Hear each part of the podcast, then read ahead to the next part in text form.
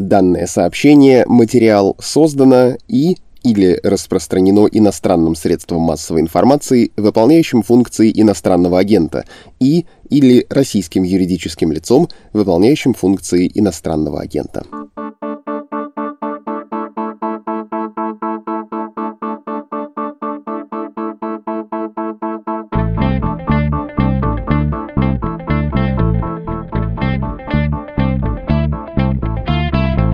Здравствуйте, у микрофона Владислав Горин, и это подкаст о новостях, которые долго остаются важными. Он называется «Что случилось?». Сегодня поговорим про зеленую революцию, какой она будет и будет ли.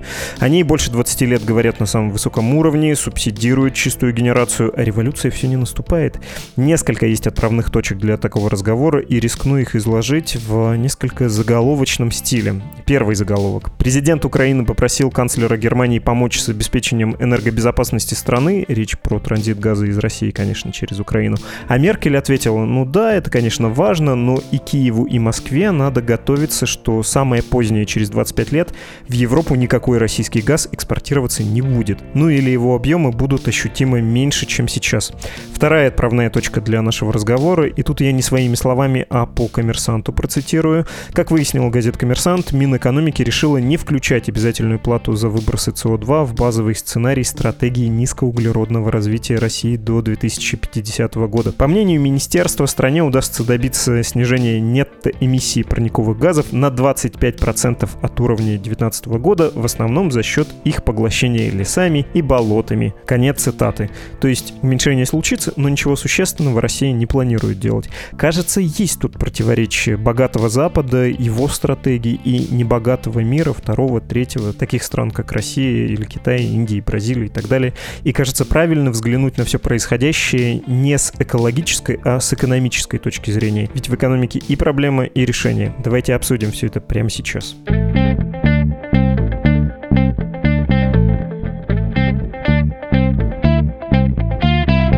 Прежде чем начнем разговор, небольшое объявление, а на самом деле бессовестная реклама. 27 августа, то есть сегодня, «Медуза» открыла свой магазин мерча. Вы извините меня за эти слова «мерч», ну то есть вещи, и «магаз» — это название магазина, но я вам все равно порекомендую зайти за мерчем в магаз, найти адрес этого электронного магазина вы можете на самой «Медузе». Я не буду называть адрес, потому что там легко запутаться в слэшах и буквах. Я сделал это прямо сейчас и вижу тут худи, вижу шторку на камеру, она называется «Ничего не бойся» и призвана тем, кто очень нервничает, что за ним кто-то подглядывает через глазок ноутбука, взять и наклеить, чтобы успокоить себя. Есть рюкзак, есть футболки с разными надписями, есть бирочка, брелочек, значочек, плакатик, ароматические свечи или вот шопер, то есть сумка хозяйственная в магазин ходить, на которой написано длинно и нудно про иноагента. Вот это предуведомление, которое звучит перед каждым подкастом и которое мы вынуждены размещать перед каждым своим материалом. В общем, очень рекомендую. Есть действительно славные вещи, которые напоминают не только о грустном, об иноагентстве, но и, по правде, красивые. И, кстати, самый дорогой лот, возможно, вам уже сейчас прям захочется, это большая неоновая надпись «Иноагент», чтобы повесить у себя дома и как по щелчку включать и выключать режим иноагента. Если вас это соблазнило, непременно зайдите на страничку Магаза и купите себе за 12 тысяч рублей. А я вам буду завидовать и представлять, что у меня тоже есть есть такая надпись. Правда, написано на ней не на агент, а интервью. Вот я ее нажимаю, она загорается, и интервью начинается.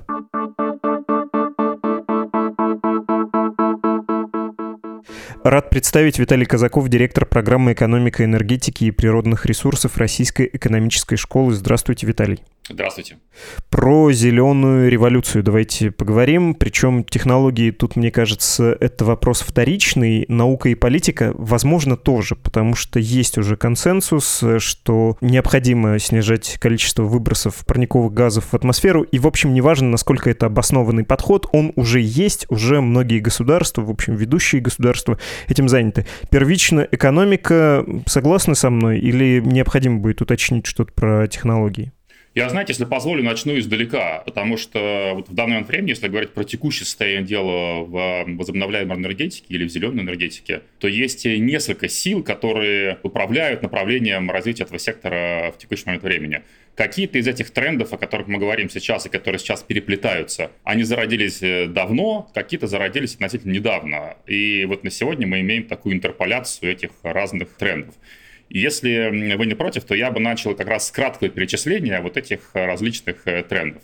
Вот э, самый долгоиграющий тренд как раз он э, технологический. И мы не будем об этом говорить в деталях, но тем не менее технологии возобновляемой энергетики, мы, наверное, сегодня в первую очередь будем говорить про солнечную электрогенерацию, ветровую электрогенерацию, просто потому что вот по объему потенциальному тех изменений, которые эти два направления могут произвести и уже производят, они просто являются с огромным отрывом э, лидерами по отношению ко всем остальным потенциальным возобновляемым источникам энергии. Так вот, а если говорить про технологии, если говорить про физику этих явлений, то физика этих явлений известна уже больше, чем сто лет. Собственно, как, а, может быть, наши слушатели знают, Альберт Эйнштейн, небезызвестный, получил свою Нобелевскую премию никак не за теорию относительности, ну, по крайней мере, формально, а за объяснение так называемого фотоэлектрического эффекта, то есть за объяснение описания физики преобразования энергии солнечного света в энергию электрическую, которую уже можно использовать вот в повседневных а, нуждах. Соответственно, Соответственно, произошло это уже больше века назад. Больше века назад мы понимаем, как работают, э, собственно, солнечные панели. Если говорить про физику ветровой генерации, то она известна еще большее количество времени. Поэтому вот ровно, собственно, с тех пор, как мы поняли, как работают эти устройства, солнечные панели и ветровые генераторы, люди строят солнечные панели и ветровые генераторы. В первую очередь эти люди — это ученые и инженеры, которые это делают, потому что это им интересно. То есть научное любопытство двигало прогрессом вот солнечной ветровой генерации за последние сто лет. Это первый тренд. А второй тренд, он отчасти вытекает из первого тренда. Вот когда только-только открыли солнечную генерацию, ветровую генерацию, она была по экономической себестоимости, солнечное электричество и ветровое электричество, оно не могло сравниться с превалирующим на тот момент времени способом получения электричества. Это, собственно, сжиганием газа и угля. Но ученые продолжали заниматься этими двумя направлениями, технологии продолжали улучшаться, и себестоимость технологии, то есть себестоимость электричества, выработанного через эти там, два новых способа генерации, она постепенно продолжала снижаться. И вот, собственно, если перевести в пример э, солнечную генерацию, то за последние 50 лет себестоимость э, производства электричества из солнца упала в несколько сотен раз. И, соответственно, результатом такого падения стало то, что себестоимость электричества, полученного от солнечных панелей, наконец-то, вот буквально в последние годы, стала сравнима с себестоимостью традиционной энергии. И это второй большой тренд, который в настоящее время определяет развитие сектора возобновляемой энергетики, это экономическая целесообразность. То, что не было таковым 100 лет назад, и 50 лет назад, и даже 20 лет назад, сегодня, то есть последние десятилетия буквально, ну, конечно, в солнечных странах в большей степени, там, в менее солнечных странах в меньшей степени, экономическая целесообразность становится вторым определяющим трендом текущего состояния дел в секторе возобновляемой энергетики. Если можно, я перебью. Я потом обязательно говорю это скорее себе, чтобы не забыть, задам уточняющий вопрос про расширенную экономическую целесообразность зеленых технологий. Они на самом деле выгоднее, чем кажутся. Давайте это запомним, к этому обязательно потом вернемся. Хорошо, да. Ну и если продолжать, да, то вот мы два тренда перечислили. То есть первый тренд, который можно условно назвать такой научно-технический интерес, который продолжается последние сто лет. А второй тренд — это экономическая целесообразность, которая вот имеет место быть последние несколько лет.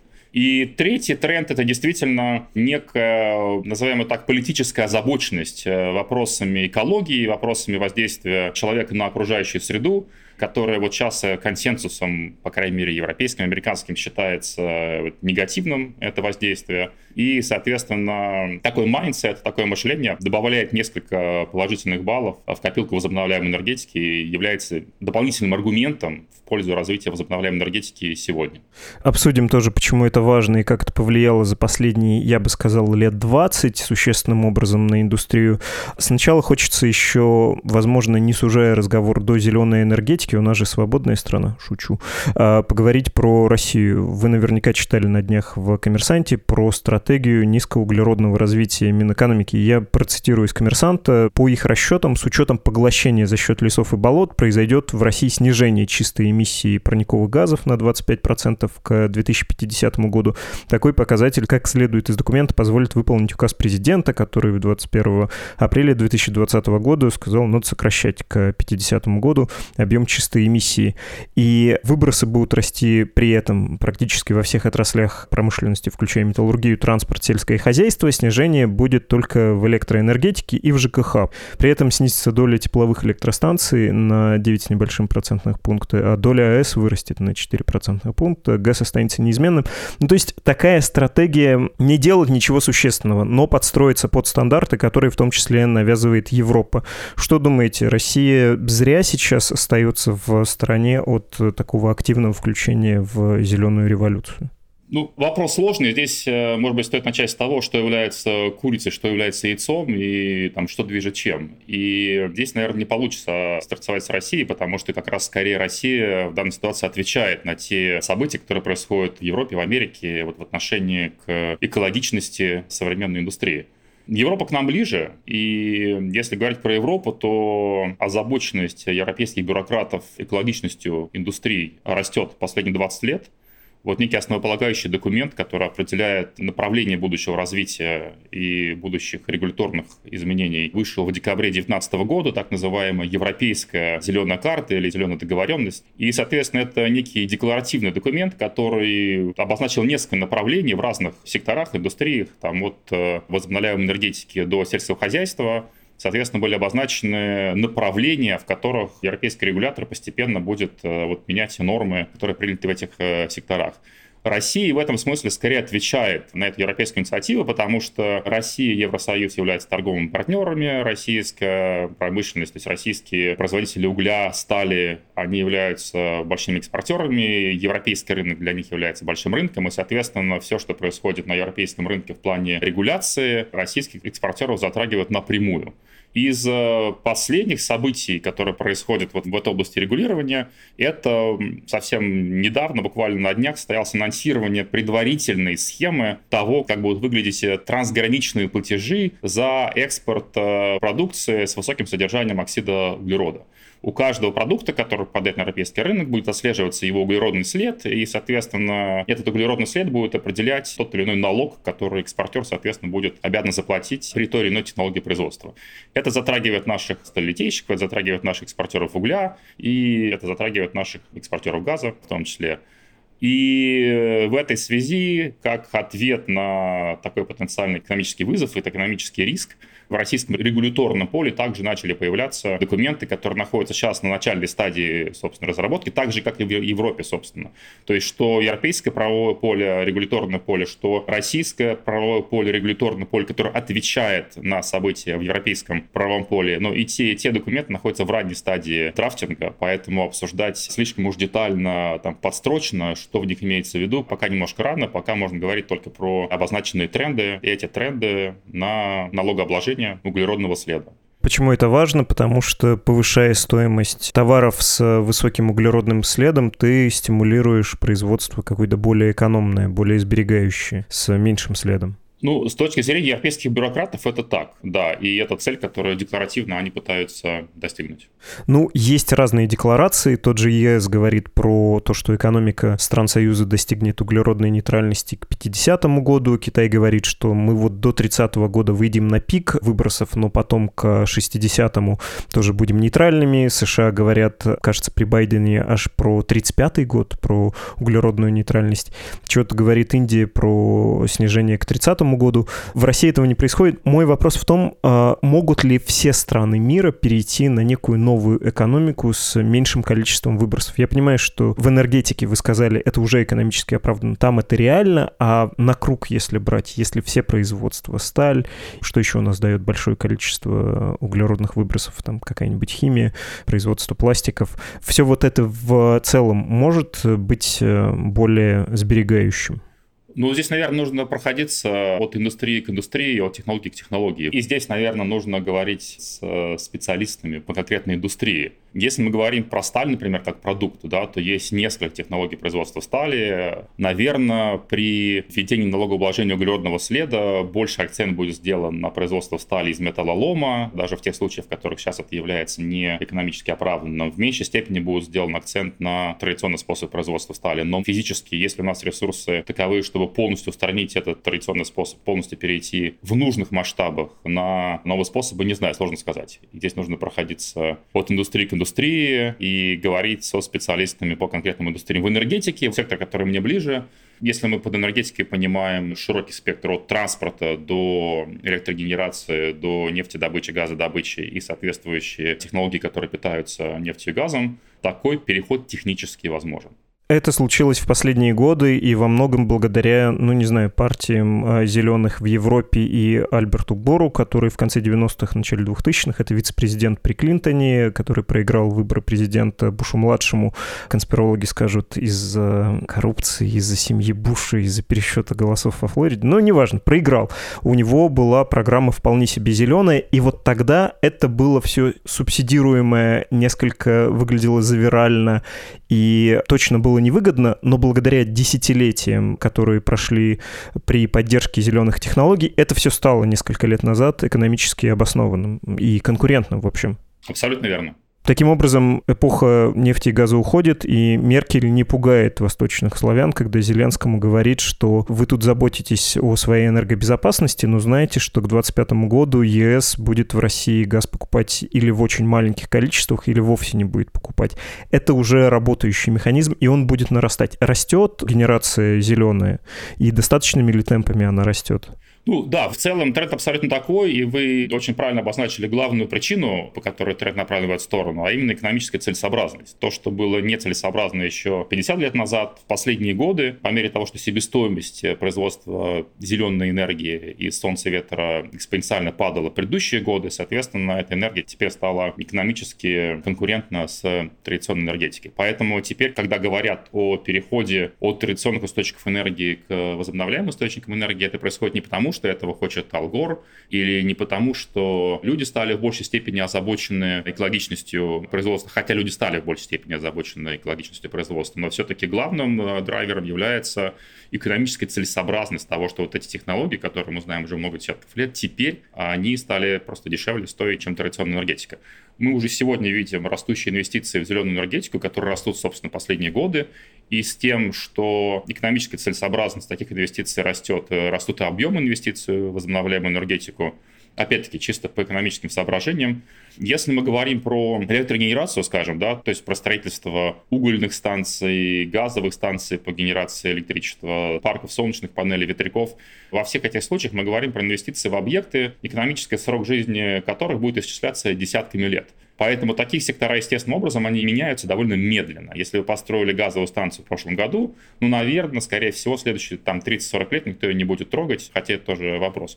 Но, тем не менее, естественным образом сектор меняется довольно медленно. Поэтому таким индикатором существенности перемен в этом секторе является срез нового строительства. То есть если мы сегодня посмотрим, какие сегодня строятся новые электрогенерирующие мощности, то во всем мире, и в Америке, и в Европе, в меньшей степени в России, конечно, подавляющая доля, то есть 50% плюс, я сейчас точно не скажу цифру, 50% это или 80%, мне кажется, что это 80% плюс мощностей новых, которые сейчас строятся и сейчас вводятся, это, собственно, солнце и ветер. И это будет означать, что, соответственно, вот с таким трендом, по мере того, как старые мощности будут выбывать, то есть старые угольные газовые мощности в следующие 20-30 лет, когда будет заканчиваться постепенно их срок экономической жизни, соответственно, будут замещаться вот теми мощностями, которые строятся сейчас, солнце, ветер, которые будут оставаться. Поэтому в текущем виде это процесс на следующие вот 10, 20, 30 лет плавного замещения угольных и газовых мощностей в электрогенерации на новые солнце и ветер. Говоря про то, что это экономически еще выгодно, нужно упомянуть, и я помнил эту мысль, но не помнил откуда, до разговора с вами уточнил, оказалась э, одна из ваших публикаций, одна из ваших колонок была про это, что зеленая генерация выгодна, потому что она не наносит вред здоровью, и люди реже, например, умирают от э, болезней легких, э, которые провоцируются, не знаю, сжиганием угля, да, как это в Китае каком-нибудь.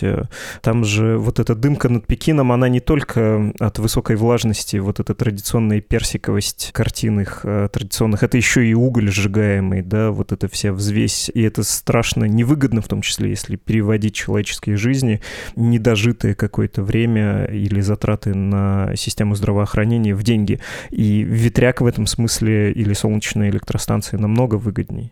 Да, это очень важное уточнение, об этом действительно стоит поговорить более подробно. Мы пока вот начали скорее с экономического аспекта перехода со старой энергетики на новую. Действительно, это, наверное, одна из самых главных определяющих driving forces, то есть факторов, которые определяют изменения в этом секторе, но не единственный фактор. И про традиционную энергетику давно было известно, что эта технология генерации электричества через газ и уголь, она не является самой чистой из всех возможных. То есть при генерации электричества таким образом у нас выбрасываются в атмосферу большое количество эмиссий от оксидов азота, оксидов серы, эмульсии и прочие взвеси, частицы, которые попадают в воздух и то, чем мы дышим. А, ну, конечно же, в этом списке нужно также добавить оксид углерода, наверное, самый популярный из этого списка элемент. Но я не зря о нем забыл, потому что вот, собственно, все эти частицы, все эти загрязнители, о которых мы говорим, уместно разделять на две категории. Вот как раз в одну категорию попадет CO2, э, оксид углерода, в другую категорию попадет все остальное. И если мы говорим про CO2 как э, вот загрязнитель окружающей среды, то с этим связана вся дискуссия, которая касается изменения климата или потенциального изменения климата.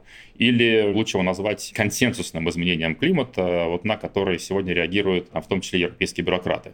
И вторая категория этих загрязнителей, то есть оксиды серы, оксиды азота, прочие частицы и взвеси, которые попадают в воздух, это все, что называется словом загрязнение окружающей среды. Это не имеет отношения к климату, но на человеческую жизнь, собственно, оказывает непосредственное влияние. Если мы зададимся вопросом, какое количество людей погибло от увеличения СО2 в воздухе, то ответ будет ноль.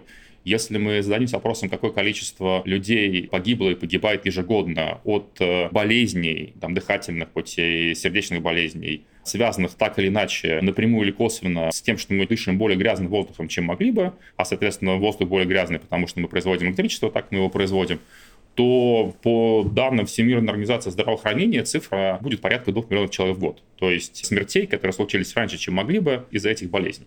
Долгое время ситуация такая была известна, да, но по сути люди в целом не были готовы совершать такой трейд не были готовы к компромиссу, не были готовы уменьшать темп экономического роста, ради того, чтобы больше внимания уделять экологии. Причем здесь под экологией я понимаю не вопрос изменения климата и СО2, да, а вот именно вопрос загрязнения окружающей среды через вредные выбросы. Соответственно, по факту выбор был сделан в пользу продолжения высокого экономического роста. И загрязнение окружающей среды воспринималось как, ну, конечно, неприятное, но, так сказать, последствия, с которым ничего нельзя сделать, тех технологий, которыми мы пользуемся. При переходе на возобновляемую энергетику у нас дополнительным плюсом, причем я подчеркиваю, что это именно дополнительный плюс, потому что главный driving force такого перехода является экономический фактор, который мы уже обсудили, но побочным эффектом с большим знаком плюс оказывается устранение тех самых эмиссий вредных веществ, о которых мы только что поговорили. Поэтому это приятный бонус, он достается нам практически бесплатно. И справедливости ради, наверное, в экономической истории это является достаточно беспрецедентным примером, когда замена одной технологии на другую попутно, совершенно не имея такую цель изначально, имеет такой бонус в лице уменьшения или полного устранения выбросов вредных веществ. Нужно тогда уточнить еще один вопрос в обратную сторону. Мышление инерционное, и раньше этот аргумент работал, и, честно говоря, я не могу квалифицированно сказать, насколько он работает сейчас. Очень долго зеленые технологии воспринимались как такая приживалка на субсидиях и с изрядной долей условности своей зелености. Ну, то есть без субсидий вы невыгодны, а насчет зелености давайте поспорим, из чего ваш ветряк делается. На производство лопастей нужно что-то с пластиком сделать, тоже выбросить в атмосферу, а потом это все захоронить, когда оно пришло в негодность, и это тоже ресурс земельный, какие-то тоже энергетические затраты. На круг является зеленое производство электроэнергии действительно зеленым? Ну, не знаю, можно сюда же приплести аккумуляторы, конечно, но, кажется, это немножко другой разговор, более сложный. Но вот хотя бы производство самого оборудования для зеленой генерации. Ну, здесь, чтобы ответить, нам нужно будет тогда более точно определить, э, что мы называем зеленым, да, то есть с технической точки зрения, если мы производим э, лопасти для ветрогенератора, используются ли в производстве лопасти для ветрогенератора какие-то традиционные способы производства пластика? Наверное, используются. Но если мы будем сопоставлять объемы эмиссий при ежедневном сжигании нефти и газа с теми объемами, которые одномоментно были выброшены в атмосферу при производстве этого пластика для ветряка, то это будут несопоставимые объемы. Я слышал действительно много раз такие аргументы вот о том, что если мы будем считать на круг, да, то есть полностью эмиссии связаны не просто с процессом уже производства электричества из э, ветрогенератора или солнечной панели, а с э, учетом вот нулевой стадии, то есть производства самой солнечной панели и самого ветрогенератора, то приводится часто аргумент, что кто-то где-то видел какие-то расчеты, но никогда эти расчеты не фигурируют вот как, собственно, как конкретная ссылка. Поэтому я думаю, что это один из мифов, связанных с возобновляемой энергетикой, что если мы учтем ну, эти начальные выбросы при производстве самих солнечных панелей и ветряков, то мы там получим какие-то страшные цифры. Я думаю, что это миф. Про противоречие между экономическим ростом и здоровьем людей, вообще каким-то более нормальным состоянием планеты. Опять же, не хочется вступать в дискуссию по поводу повышения температуры на планете Земля с началом промышленной революции. Тем не менее, даже промышленно развитые страны сами те, кто первым встал на путь промышленной революции, и те, кто получил максимальную выгоду от этого, говорят, сами признают, да, мы сейчас просим развивающиеся страны не делать то, в чем сами были грешны. Это и огромное потребление, и грязные технологии, и вот этот э, весьма динамичный экономический рост. И мы понимаем, что это уязвимая позиция. Но, добавляют они, теперь такое время, что человечество вымрет без э, новых э, стандартов потребления и производства. Удастся ли условно передовым мировым странам навязать второму, третьему миру, в том числе России, мы все-таки второй мир, вот эту более прогрессивную культуру производства, требующую больших затрат. Ну, можно тут вспомнить и тот самый углеродный сбор ЕСовский, о котором вы уже говорили. Получится ли это? Отчасти логика в том, что говорят э, страны первого мира своим э, коллегам из стран второго мира и третьего мира, отчасти в этом логика есть. И причем даже логика, которую можно принять э, независимо от того, на какой стороне вы стоите. И я вот приведу здесь одну аналогию. Скажем, в 20 веке, да, когда активно развивалась телефонная связь, соответственно, в 50-е, 60-е, 70-е годы 20 века и в Советском Союзе, и во всех странах мира активно устанавливались телефонные аппараты в квартирах, в домах обычных граждан. И вот 20 век прошел под э, знаком, соответственно, проводных частных э, телефонных аппаратов, установленных у каждого гражданина. Потом появилась мобильная связь, и, собственно, необходимость э, в телефонных аппаратах в каждой квартире, вот таких традиционных, она, в принципе, отпала. Страны, которые в 20 веке не проходили вот по этому пути телефонизации, Китай, например, ну, может быть, там какие-то там другие более бедные страны, Означает ли это, что им сегодня, в нашем 21 веке, нужно пройти по традиционному пути телефонизации, сначала поставить э, все квартиры, оснастить проводными телефонами, а уже потом переходить на мобильные телефоны? Ну, такой выбор он у стран есть, да, которые сейчас идут по этому пути, и по факту люди делают свой выбор, и, естественно, этот выбор делается сразу же в пользу мобильных телефонов, и там, где традиционного наследия такой проводной телефонии не осталось, то, в принципе, никто не страдает от того, что такого наследия нету. Ровно такую же аналогию можно провести, собственно, сегодня вот с э, сектором энергетики. Следует ли думать, что страны, которые не прошли так далеко по пути экономического развития, как страны первого мира, вот им э, нужно отказываться от чего чего-то ради благородных целей спасения планеты, то есть отказываться от своего развития. Вот э, такой вопрос был бы правомочен, если бы альтернатива, которая на сегодня предлагается, а именно возобновляемая энергетика, то есть солнцеветер в первую очередь, если бы они были более дорогими опциями для стран второго-третьего мира, и вот тогда действительно пришлось бы выбирать. То есть мы либо растем медленнее, либо мы растем быстро, но зато производим негативное влияние на окружающую среду, и это то, против чего вот вроде бы нас старшие товарищи из Евросоюза и Америки как раз пытаются вежливо просить э, не делать. Но на сегодня не стоит выбор таким образом. Это, может быть, не та логика, которую вот большинство евробюрократов разделяет, но тем не менее, когда, как мы уже сказали, экономические предпосылки к развитию возобновляемой энергетики становятся превалирующими, то просто так же, как с телефонией в странах второго-третьего мира, не нужно проходить весь путь, по которому прошли страны первого мира в свое время, когда не было другой альтернативы, а можно сразу в большей степени инвестировать в солнце и ветер. Ну что, собственно, большинство стран второго-третьего мира постепенно начинают делать, потому что это выгодно, а не потому, что большой брат из Евросоюза это попросил.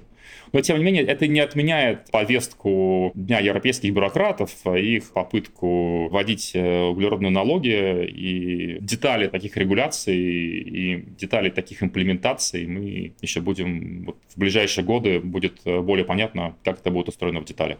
Отлично, понятные сравнения. Еще сравнении сотовой связи хорошо тем, что действительно э, современная генерация, вот эта зеленая, она распределенная. Тебе не надо строить сургутскую ГРЭС РЭС-2 и по проводам гнать куда-то электричество. Ты можешь, в общем, это локально делать, единую энергосеть, например, не иметь, хотя Разная география — это действительно... Вот если мы говорим про нефть и газ, да, то он где-то есть, где-то нету. А если мы говорим про солнце и ветер, то действительно где-то солнце и ветра больше, где-то меньше, но это не бинарный выбор 0 или 1, есть или нет. Скажем, если посмотреть на глобальные карты инсоляции вот всего земного шара, какое количество тепла, какое количество солнечного света получают разные частички земного шара, то действительно столько солнца, сколько получает э, пустыня Сахара в среднем за год на метр квадратный, э, не получает никто. То есть ни одна другая вот территория в мире. Но если мы посмотрим на дифференциал Солнца, которое попадает в те широты, и Солнце, которое попадает, например, в нашей не такой солнечной Москве,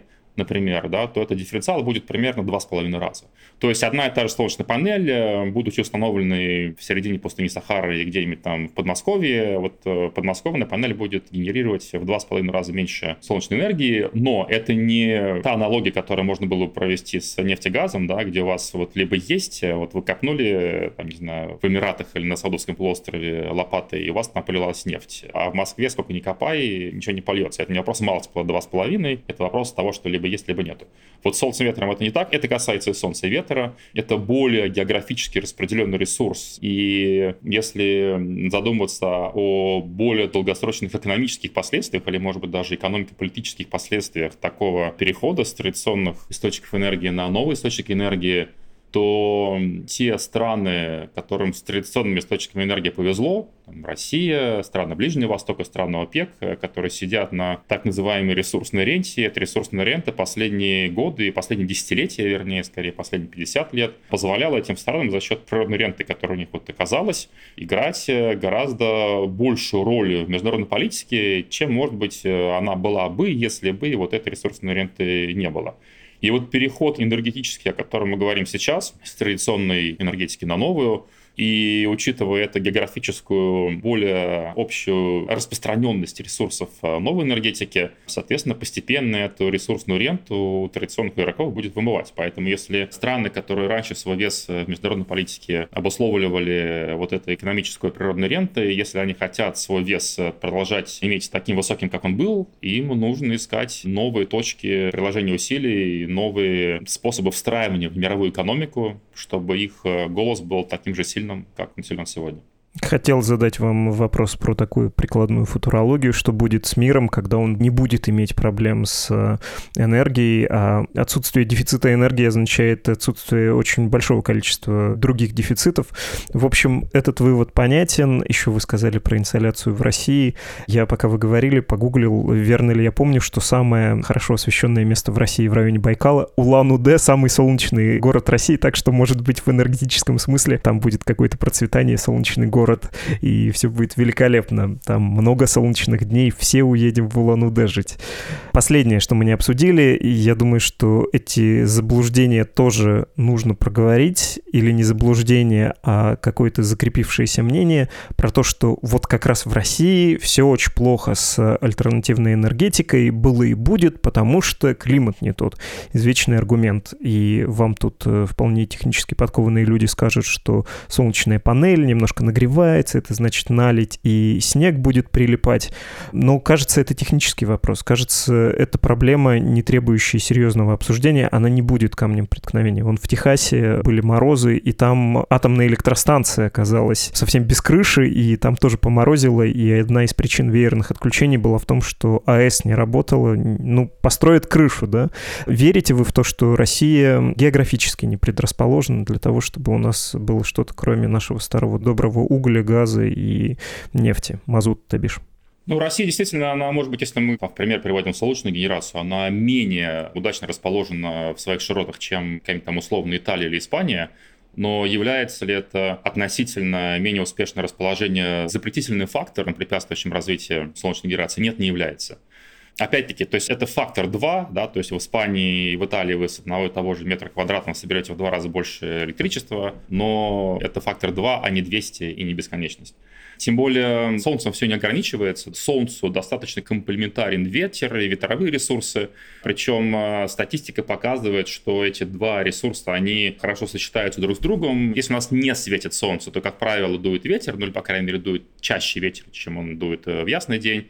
Если ветер не дует, то, как правило, там больше вероятность, что это солнечный день. Поэтому сочетание одного с другим является оптимальной комбинацией. И там в зависимости от конкретной географии, конкретной пропорции сочетания первого со вторым, они будут разными. Но это, как вы справедливо заметили, это технический вопрос. Если где-то возникает такая проблема, как обледенение или там налет снега на солнечной панели, это решается техническими методами. Мы все в большей и большей степени автоматизируем труд, э, создаются технологии, которые автоматизируют те или иные механические процессы. Но вот, значит, будут у нас летать дроны после того, как пройдет снегопад, и будут очищать наши парки солнечных панелей. Вот и все. Эта проблема будет решена до того, как мы в каком-либо серьезном масштабе столкнемся с последствиями этой, в кавычках, проблемы. Важно было уточнить. Спасибо огромное за интересный разговор, за познавательный. Мы поняли, экономика всему причина, и экономика на нашей стороне. Это хорошо. Вам спасибо. Мы говорили с Виталием Казаковым, директором программы «Экономика энергетики и природных ресурсов» Российской экономической школы.